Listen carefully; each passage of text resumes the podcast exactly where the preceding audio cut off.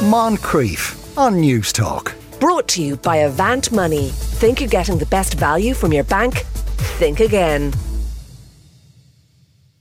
53106 is our text number. That'll cost you 30 cents. You are listening to the Moncrieff Show on News Talk. It is indeed uh, time for parenting. Joanna Fortune joins us uh, once again. Afternoon, Joanna. Afternoon, Sean.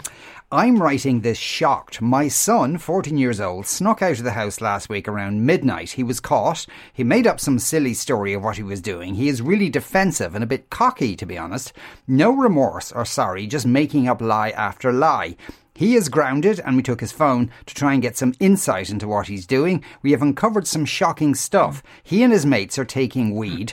I'm not too sure about pills, picking mushrooms, and talking about making money from drugs. He started mixing with a different crowd in school, and rather than stay in and play video games, he always wants to be out with them.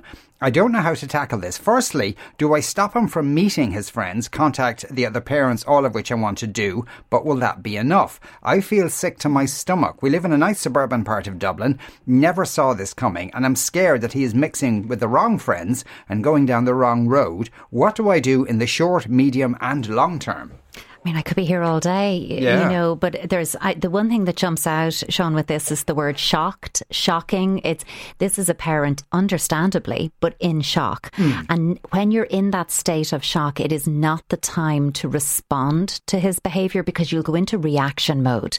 You'll be saying, You're never leaving the house, you're never getting your phone back, this is it. And you'll go to all of the extremes. And then when you've had time to process what's going on, you'll be like, mm, Maybe I went too far. You're better off actually saying how you're feeling and saying, this is shocking. I am shocked and I don't want to react to you in a state of shock. So I need time or we need time to think this through. And we're going to be sitting down with you in a couple of days or whenever we feel ready to talk this through with you. So you're marking his card, but you're not getting pulled into that very emotive responsive because it's never any of us at our best, let's be honest. And it's hmm. not, you look back and you go, gosh, I wish I'd done it differently. And look, if you have reacted like that and you're listening going, well, John, sorry, that, that happened last night.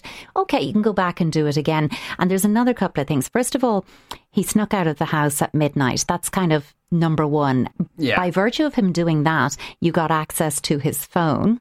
I'm thinking of, you know, all the talk recently about contracts for use of phone and all of this. And with mm. the best will in the world, there's only so much, once you, your child has a phone, there's only so much control you do have over what's going on Yeah. on it.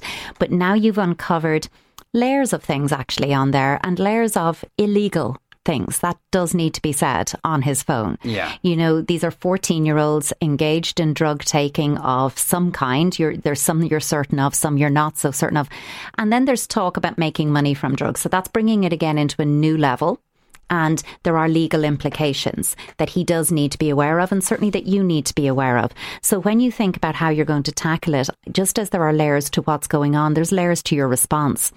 So, can you stop him from meeting his friends? I mean, I think you could say that. I don't think you're going to enforce that. He's already shown you he's sneaking out of your house at mm, midnight. Mm. So, I, I think, you know, if that's what you're going to do, manage your expectations about its effectiveness. Because these are friends in school, certainly based on how I'm reading this, I'm wondering, are they, and I'm, this is a new crowd or a different crowd, whatever that means, but if you do know the parents of these other kids, I do think you have a duty to talk with those parents about what you've uncovered because of the legal implications. Yes. So, and certainly if that was my child, and I would want you to, con- even if you don't know me well, I'd want you to contact me and let me know. What I do with what you tell me is beyond your control, but I Yeah. would want you to let me know. So I think you do need to do that. I mean, ideally, Sean, you would have a group of parents who get on the same page pretty much, and there's a collective response to this group of kids, and it's all come down hard on them boundaries, limits, you've broken trust, you have to earn it back. But we can't predict how every parent is going to answer. So ultimately, this is your responsibility because hmm. out of this group, your son is your responsibility. Now, pushing boundaries, testing limits, experimenting with new tastes, new friends, all of that stuff is to be expected at this age. But what he's doing is definitely at what I would call the over and above level. There's a whole lot of boundary pushing he could be doing. He's doing very particular boundary pushing. Also, bear in mind the adolescent brain and his peak age for this, this kind of 13 to 15 year old age. The part of the brain developing very quickly is that impulsive, thrill seeking, reward oriented part of the brain. Do it, do it, do it. And the bit that's going, you know, way up the pros and cons and the potential repercussions, that's not developing at the moment mm-hmm. for him. So, in lots of ways, while his behaviour is highly problematic, and I don't want to minimise it, it's also quite normal for his age to be engaged in boundary pushing behaviour. Yeah, at that age, are they literally incapable of thinking something through? Well, it's not that they're incapable, it's that they're more prone to impulsive actions, yeah. impulsive thoughts, and often that hitting the brake light and going, whoa, there now, comes after the event. Mm. And so when you end up saying to them, in, as I'm sure these parents have, what are you doing? What were you thinking? And the answer is a vague, I don't know. That's actually the truth. Yeah. You know, yeah. it's not that they're withholding some insight from you. They don't have it. I do think you need to sit with him when you're in a place I won't say calm because I'm not sure you're going to return to a place of calm in this, but calm enough to have a conversation that you share you share with him your shock, your disappointment, tell him that the trust is broken in the relationship right now, but you want to be able to repair it with him. But that trust is going to have to be a two way piece that he's going to have to work with you on this. And it's going to take time. And that might mean, yes, you can see your friends, but you will be driven there and you will be picked up. And we will be seeing where you are, who you're with. We will be checking your phone on regular intervals, which I'm never a fan of with 14 year olds, by the way, because mm. I do think a degree of privacy is important at that age developmentally. But again, it's about saying the reason we're checking is specifically because of these messages. And when we're not seeing stuff that worries us, we've no desire to be checking your phone. Yeah. It's a different crowd at school, though. They, I know. Can they restrict that contact at you, that's school? The, that's exactly the problem, Sean. You can't. Yeah. And I mean, they can't even restrict it at home because he's shown them. He's mm. leaving the house at midnight or trying yeah, to. It, it kind of sounds like because it sounds like it's a recent development, but you know he's, he's he's you know he's in with this gang and they're smoking weed and they think they're total badasses, oh, and it's all kind of almost a cultural thing yes. he's going through uh, uh, without really thinking of the ramifications of anything. Oh no, this is exactly it. I mean, it may be that you sit down with 14-year-olds and you say, "Are you aware? Are you?" and they're looking at you like you're you're overreacting because mm, the truth yeah. is they're not aware. They're not thinking through those consequences. Now, you'll have timestamps on the messages they're sending. If those messages are being sent during school hours, there are grounds to involve the school. Yeah. Um, if these kinds of actions or discussions are happening there. Otherwise, I'm just playing devil's advocate. The school may be saying, this is a happening outside of school and this is actually a parental issue. Yeah. And maybe the answer is a bit of both. That if you are concerned about who he's mixing with and how his behavior is changing, again, though, Sean, I'm never a fan of saying it's these other kids' fault that my child's doing that. Your child's mm. in the group, yeah. is an active yeah. participant in the group.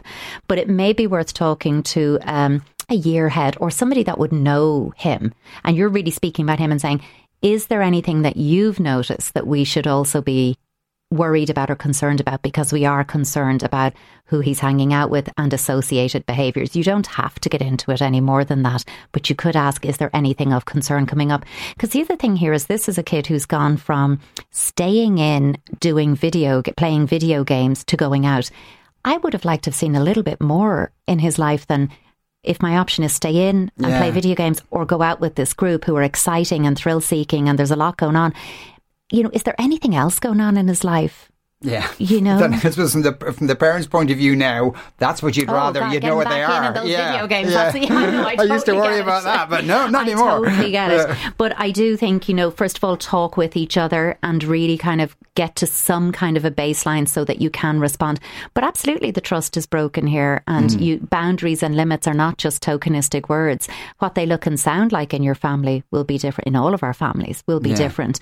But you are there. There is a, a fallout, and you know grounded and losing your phone is probably entry level parental mm. restrictions. Yeah. It may yeah. be how, when he's, because you can't keep him grounded forever, when he's leaving your house, what degree of freedom and the whole, you know, look, we have to know where you are because we cannot currently trust where you are and who you're with and what you're doing. So we're going to be dropping you and picking you up. Yes, you hate it, but you know what? Show us we don't need to do it and we'll be able to back off. Yeah. Uh, that was me 20 years ago, says the texter. I mm. got the drugs detective to have a talk with my child. Hard work, but we got there. Yeah, and that's not a bad idea. Community guard can be really, really helpful. And this isn't about, you know, getting a guard in to scare your mm. child mm. or terrify them, but actually just to sit and say, this is the reality.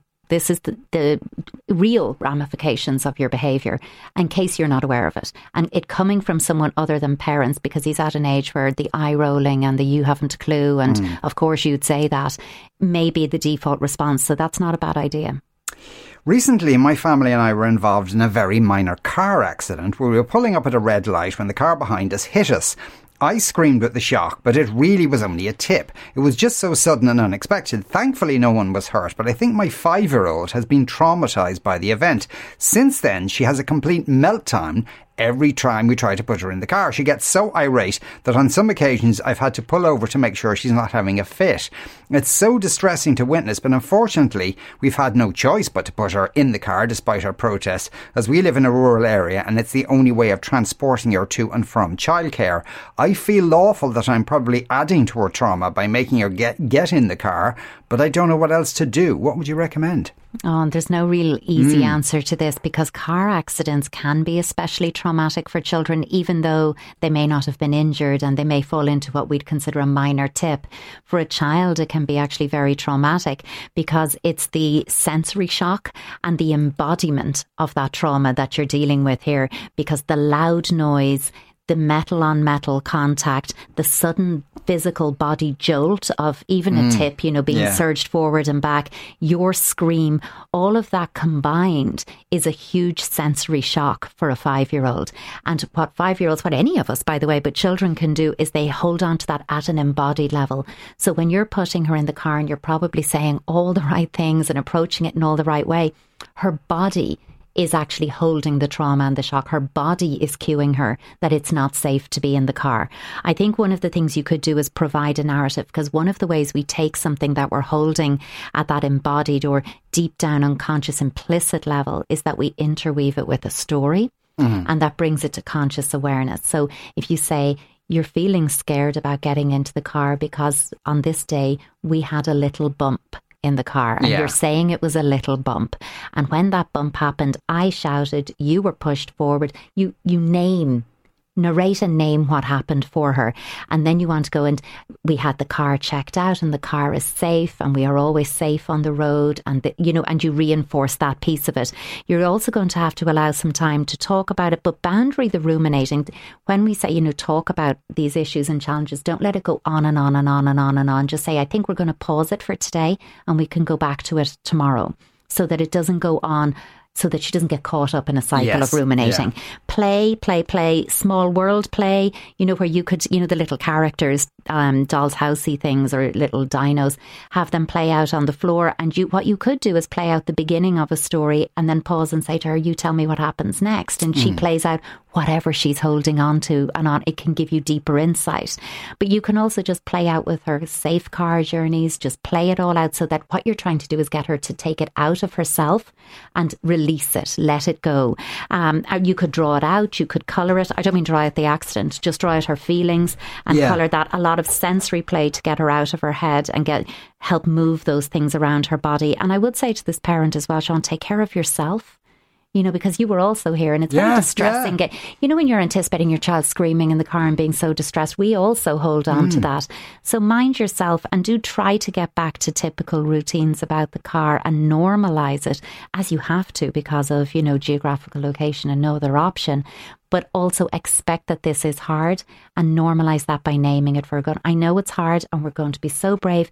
The journey we're going to take will take three songs or four songs, whatever it is. I don't, yeah. wherever you live. and have a little playlist. And when we're at the end of those songs, so the focus then in the car is on the songs that are playing. Just try something like that because that music is quite regulating mm. um, in those times of distress. Yeah, the poor little thing. Uh, Ruth says, going back to the uh, the previous fourteen year old, uh, the mother should educate herself about drugs before she speaks to him. To say he is taking cannabis is just going to be laughed at. She should know what she is talking about before she approaches him. Well, he's probably going to scoff at her no matter oh, what absolutely. she says. Absolutely. I mean, it's always good to be informed about yeah, those things. Absolutely. But yeah. Uh, that my little boy, who is approaching his second birthday, is completely man obsessed, but has an indifference to women, and I can't work out why. The only women he doesn't show complete apathy towards is me. He absolutely loves my brother and his two granddads, but shouts no or go when he sees my mother, sisters, or any of my friends. I can't quite figure it out. He'll give them a cuddle or a smile if they give him chocolate or bribe him with something else. But he doesn't offer up his love as freely as he does with the men in his life. Is there any explanation for this? Yeah, kids. Yeah. You, you know, this is so common. And preferential treatment doesn't mean that they have less love for the others in their lives. By the way, children go through phases of this, and you know we've been asked before about a, a, a child, children similar to this age, leaning more into one parent over another at various Mm, times. yeah. And one of the questions I'd always have, Sean, is who does he see more? You know, who's the his primary caregiver at home? Who Yeah. is who's providing primary care for him? And who's what I'm asking is whose presence is certain versus more uncertain? Because sometimes our children will, in this instance, I'm going to use dad as an example. If dad, um, if one of you is at home more than the other, the one who is not. Your child might latch on to more when they're there. Yeah. You know, Yeah. versus Ash, look at I know you'll be there. I don't really need to bother with you. Also, we can have at this age the type of physicality, the tone of voice, the type of play. You know, if you know, I'm going to use some stereotypes here. So, you know, if somebody grabs him physically and throws him up or rough and tumbles or rolls around, that might be quite exciting at this age. And he Yeah. might be going, Yeah, I love that. That's me. Hmm. So some of it is around identification and association and familiarity. We get all of that. But what I'd say to you is join he and his dad or his uncles, his granddad, whoever it is at play. Just join in, even for a few minutes. Insert yourself into the play so that he's also saying, well, you know, I can play and hang out in the same way with anyone. Yes. It, you know, so you're normalizing it that way. Don't show hurt feelings to ch- like sometimes as parents or adults in children's lives, we do this whole kind of maudlin, you know, oh poor me, as if you know, don't do that because he's just kind of go, yeah. Poor, Yeah, I don't you, care. but I don't. Yeah. Yeah, Yeah. exactly. Um, and invite him into a game that you've seen him doing with the males in his life when they're not there okay. just you know initiate let's play this game and do it that way but you know what don't worry about this this is quite normal and it's it's really a phase yeah. It might be hard for Granny to get down, roll, roll on the floor with them. No of thing, judgment, Sean. Yeah, yeah, you Yeah, never know. we never know. I, I, I, but at two, he knows he's a boy, does he? That's a stupid children question. do Yeah. show gender awareness and Yeah. awareness of gender difference, even at that young age. Yeah, Yeah. absolutely, they do. Um, and you know, it can be just you know, I had really good fun playing with so and so in this way, and I've latched on to that. And equally, children will move through waves of this. You know, give that six months, give it a year, and it could be. You know, the other way. You're writing Yeah. in the letter going, oh, it's flipped the other way now. That's quite normal as they're learning a sense of self and they're discovering themselves in relation to others that actually we're separate beings in the one world. That's that's a whole process for small children to go through and discover. So I, I think this would fall in the realm of quite typical toddler development. Joanna, thanks a million. Uh, Thank as you. ever, Joanna Fortune there. You are listening to the Moncrieff Show on News Talk. We're going to take a break after that. The Great Mullet Championship. Moncrieff. Brought to you by Avant Money. Think you're getting the best value from your bank? Think again. Weekdays at 2 p.m. on News Talk.